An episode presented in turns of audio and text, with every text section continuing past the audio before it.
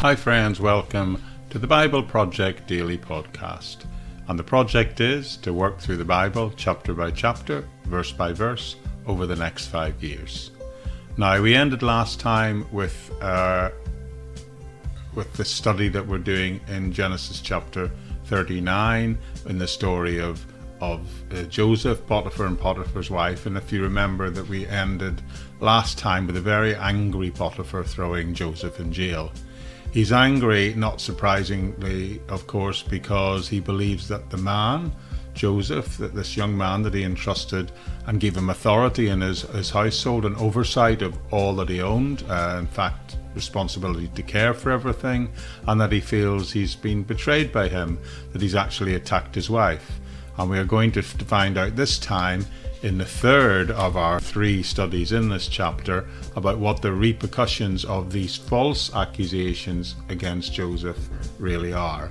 But before we do that, I'd just like to quickly remind you, or perhaps if you're new or arrived here for the first time, that the transcripts of every one of these talks is always available in any audio version of the podcast podcast. Doesn't matter which platform you're receiving it on which podcast provider whether it's one of the big ones like spotify or App, apple uh, podca- podcasts uh, and any of that or some of the smaller networks. The podcast itself is hosted on buzzsprout sprout.com and if you go into the episode notes page of whatever podcast you're listening on, there should be a link through there, not only to the transcript of what I've said, but also various links to ways that you can connect to me or my ministry or my teaching. If you happen to be watching this as a video version, and I know there's a, a very small percentage of you do access the teaching that way, there should be a link in there as well through to the uh, the audio version where you'll find the transcript notes everything that I put in terms of my Bible teaching material, I put without copyright in the public domain. They're there for you to use in the preparation of your own study or just for your personal use or for sharing with anybody else. But one of the ways you can ensure this teaching reaches more people is to like, share, or even review, and I believe that way makes it much more likely that other people will find it. And then we'll be able to make the study of the Bible part of the rhythm of their daily lives as well. But anyway, that's it by way of introduction. I'll see you at the end where I'll just update you on a, couple of things. But other than that, we'll drop right in now to the, the main text itself. See you again in a minute. So, we're picking up again in the closing section, the last few verses of this chapter 20. This is the third of three days that we spent in Genesis chapter 39. And if you remember, this is the point where, well, poor Joseph has just been thrown in jail. I'll just read to you verse 20 of chapter 39, where it says, Then Joseph's master took him and put him into the prison, a place where the king's prisoners were confined and he was there in prison. So that's a bit of a bad result for Joseph, isn't it? He's managed through this difficult time, this challenging time, to keep hold of his morals. He hasn't succumbed. He hasn't slept with Potiphar's wife. He's honoured the Lord continually, yet he still has ended up in prison. Matter of fact, it actually says he's ended up in the king's prison. So, what Bible experts tell me is that this means he hasn't just gone to any ordinary prison, he was in a probably in a prison that was reserved for particularly difficult people or for political prisoners. And also, those same Bible experts would say that this prison would apparently have been worse and have a stricter regime than if he'd just been put into an ordinary prison. Now, as a matter of fact, his experience of what happens to him is mentioned later on in the Bible in Psalm 105 when David writes about that. And he says, He sent a man before them, Joseph, who was sold as a slave, and they hurt his feet with fetters. He was laid in irons until the time that the word came to pass, and the word of the Lord tested him. So Psalm 105 has a few, a few, of the gaps for us, doesn't it, and tells us a little bit about what's been happening here, namely that he was under a harsh regime and he was being particularly tested through this time. back to Genesis 39 and verse 21, where it tells us, But the Lord was with Joseph and showed him mercy and gave him favour in the sight of the keeper of the prison.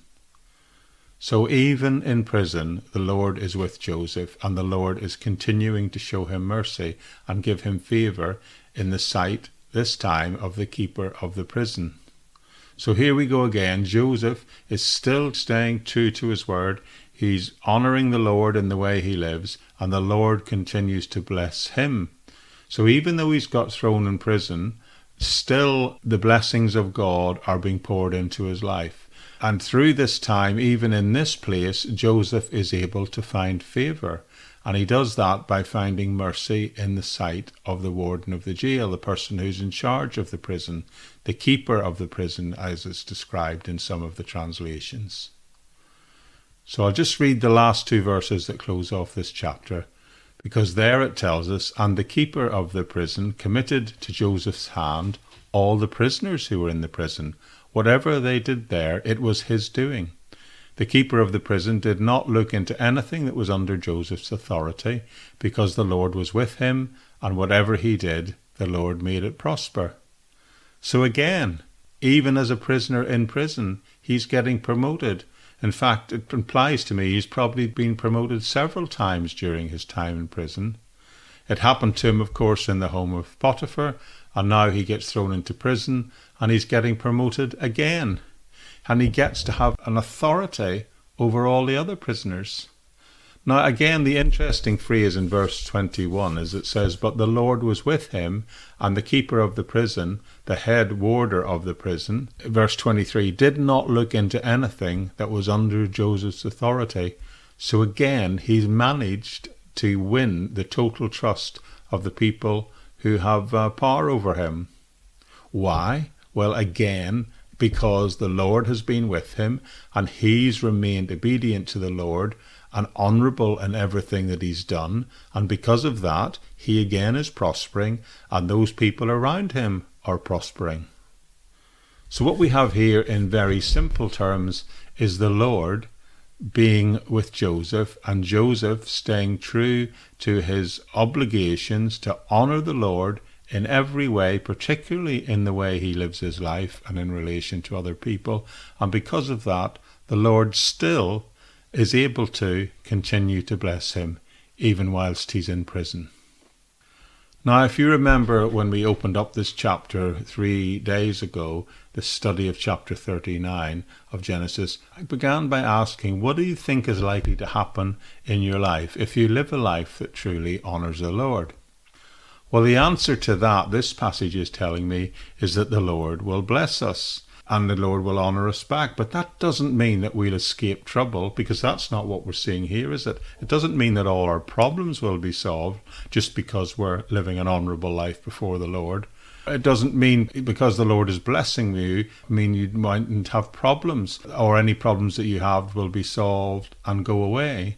In fact, it's entirely possible for the blessings of God to be poured out into your life while at the same time you are going through very hard times. In fact, these two things often go together, they often go hand in hand at the same time. So let's try and pull this all together and think about what this chapter is really telling us. I believe at its most straightforward level, chapter 39 is simply reminding us that because Joseph honoured the Lord, that no matter what circumstances he was in, even when he was in prison, as a result of his faithfulness and his desire to live an honourable life before the Lord, that the Lord continued to find ways to bless him. And one of the great lessons for us, I believe, is if we do the same, then the Lord will honour and bless us. But, friends, that doesn't mean there won't be trouble in our lives. So before I close, I'd like to make a couple of obligations, and one again is perhaps familiar to you now. You maybe feel I'm a bit of a broken record with my teaching styles, but what I feel is very important to do is put this story within the context of the book it is written in. We tend to read or we tend to study these Bible stories in isolation. That's bound to happen by nature because you don't tend to sit down and study a whole book at once. It would take you two hours to read the book of Genesis in its own right. So we tend to break it into sections and look at each story in isolation. But we should always remember that each and every story within the Bible lies within the context of the book that is written in, and sometimes within an even wider context than that. One commentator I read said this about this particular part of the story of Joseph, and I quote this story about Joseph reverses a well known plot in the patriarchal narrative. Whereas before it was the beautiful wife of the patriarch who was sought by foreign rulers, now it was Joseph, the handsome patriarch, who himself was sought by the wife of the foreign ruler. That's from Dr. Thomas Constable from 1970. So, in other words, whereas in the earlier narrative it was either the Lord or sometimes even the moral or ethical position of a fallen ruler that stepped in and rescued the wife. Remember those stories earlier with Sarah and with Rebecca, where they were disguised and hidden as the wives of Abraham and Isaac. It was in those cases, it was the foreign leader who, in a sense, was the one who was responsible for rescuing the wives rather than the patriarch himself. But here, we see it's Joseph, by his own moral courage, that in fact saves the day, not only for him, but for those around him. In the preceding narratives, uh, the book of Genesis, the focus of the writer has been on, on God's faithfulness in fulfilling his covenant promises, in spite of the machinations of some of the early patriarchs. But in the story of Joseph, the writer's attention is turned to the human response of Joseph to he himself being tested. And these events, I believe, are intended, as they're described, they're intended to give a balance and a counterbalance to the narratives of Abraham, Isaac, and Jacob that has preceded them. Together, the two sections show both God's faithfulness in spite of human failure, as well as the necessity also for us to always show obedience, and a faithful response, no matter what the circumstances we're having to face. So, yes, I do believe it's critical to see the story in the light of the whole book, particularly because it stands in a tremendous contrast to the previous similar stories whereby we saw the patriarch fall down. They were stories of moral failure, but here God has seemed to bless Joseph and bring his will to pass and pour blessings into the life of Joseph because of his moral standing. When understood together, both of these sides of the same coin, if you like, they show God's faithfulness on one side in spite of human failure, and on another side, as well as and because of Joseph's obedient and faithful response. But now let's look at the story in its own right. Each scene in the record of Joseph's life stands there to reveal some distinctive trait of character about this very special young man. But usually, these character traits, these moral fortitudes, these moral strengths, usually come out of a situation where he faced a personal crisis, sometimes a personal moral crisis. Joseph experiences God's blessing as he served faithfully in Potiphar's house, even when his master's wife repeatedly tried to seduce him. He refused her offer because he did not want to sin against God and he did not want to betray Potiphar's trust. So his moral character matured and strengthened through the difficulty and the temptations and the testings that he faced. Joseph continued to enjoy God's blessing even when he was wrongly imprisoned, even when he was thrown in prison because of the false charges that she made against him. So that's the story of Joseph. He's revealed as a man of great character, someone who has proven personal integrity throughout the stories and the little glimpses of his life that we see through these individual chapters and we will see him develop into a prototype type of Christ as his character develops. He is a person who is living a life of personal integrity, and that helps promote his spiritual maturity, and we should learn from that and recognize that such times and such troubles, if we take victory over them, they prepare us and they make us more fully able to recognize and receive God's blessing in our own lives. The best things in life are never the easiest things to obtain. The best things in life are always the hardest things to obtain, the things that we have to work for the most, the things that we have to strive for, the things that we have to brave and face those dragons and those temptations and overcome them. This is a particularly pertinent message, I believe, for young men, because young men are needed in the church and young men are needed to be brave and show fortitude, just like Joseph did. Just to think how graciously Joseph handled himself here amongst all these trials and hardships. Most of us, many of us would have crumbled and become bitter, I would imagine. But instead, his spirit does not become downhearted. He uh, develops strength, fortitude. He keeps trusting in the Lord and he becomes a better person because of it.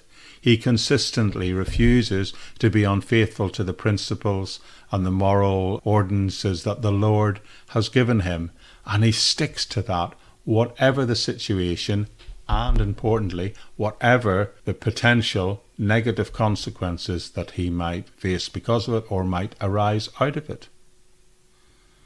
So, what we've learned in this chapter, friends, is that Joseph honoured the Lord, and as a result, the Lord honoured him. And that's what we should do too.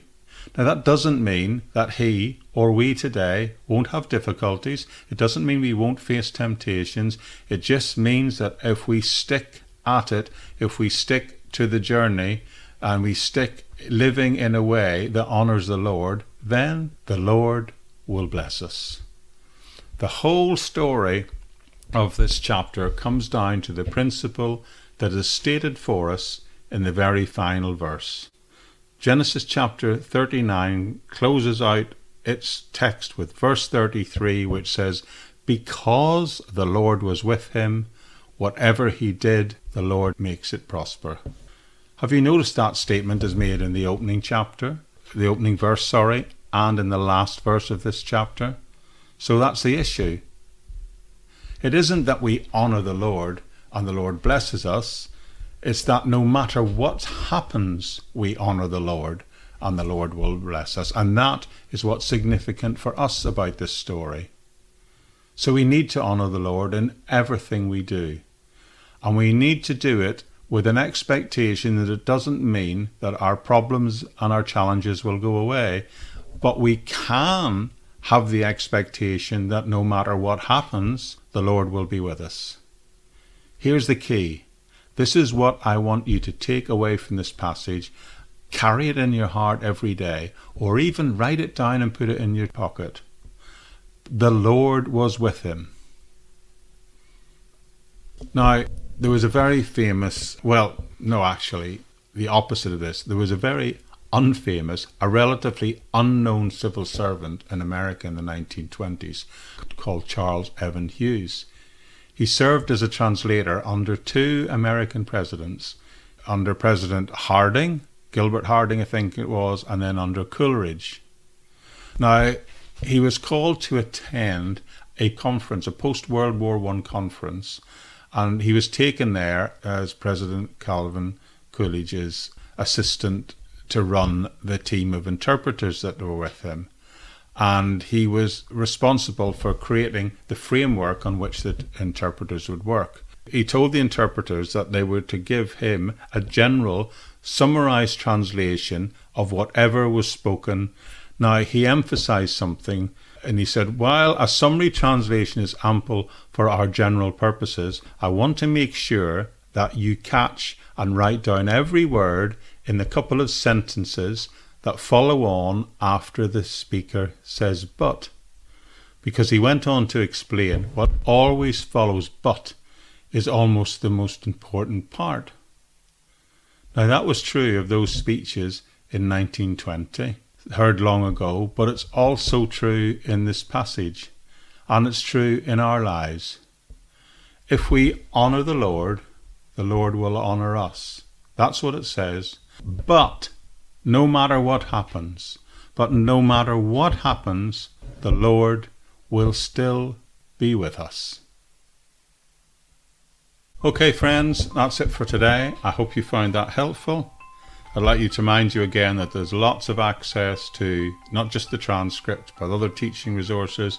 If you bob through to the episode notes page of any audio version of the podcast, where you'll find all the various places you can connect with me the Facebook page, the YouTube channel, uh, also the actual podcast uh, host site itself, as well as my Patreon page, which is the place where I put uh, uh, links to my long form teaching and also some discipleship courses I'm going to be putting on there from around about September.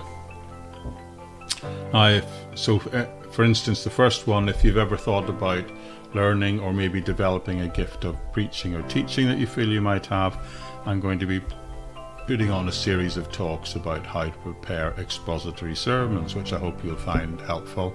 And there's also links there to other teaching that I've given, not only in churches when I'm asked to speak in churches if they're recorded, I stick them on there, but also talks I've given in secular environment environments, and they're only made available exclusively on my Patreon website. I'm particularly appreciative to every single one of you, patron or not, every one of you who just has made the decision to go on this journey with me. It is such an encouragement, such a motivator to me to know that there are thousands and thousands of you out there who have decided to make the study of the Bible part of your everyday life.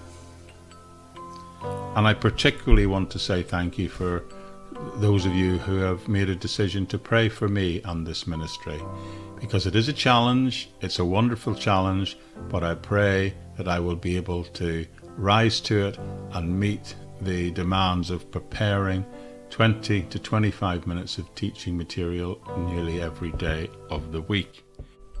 But anyway, that's it for today. I really hope you've enjoyed having the rhythm of the Bible in your life today and every day from here on forward. And I hope to see you back here. It'll be tomorrow for me, but whatever day you happen to get that little pop up reminder that tells you to do it. I do hope to see you again soon as we join together in the Bible Project Daily Podcast.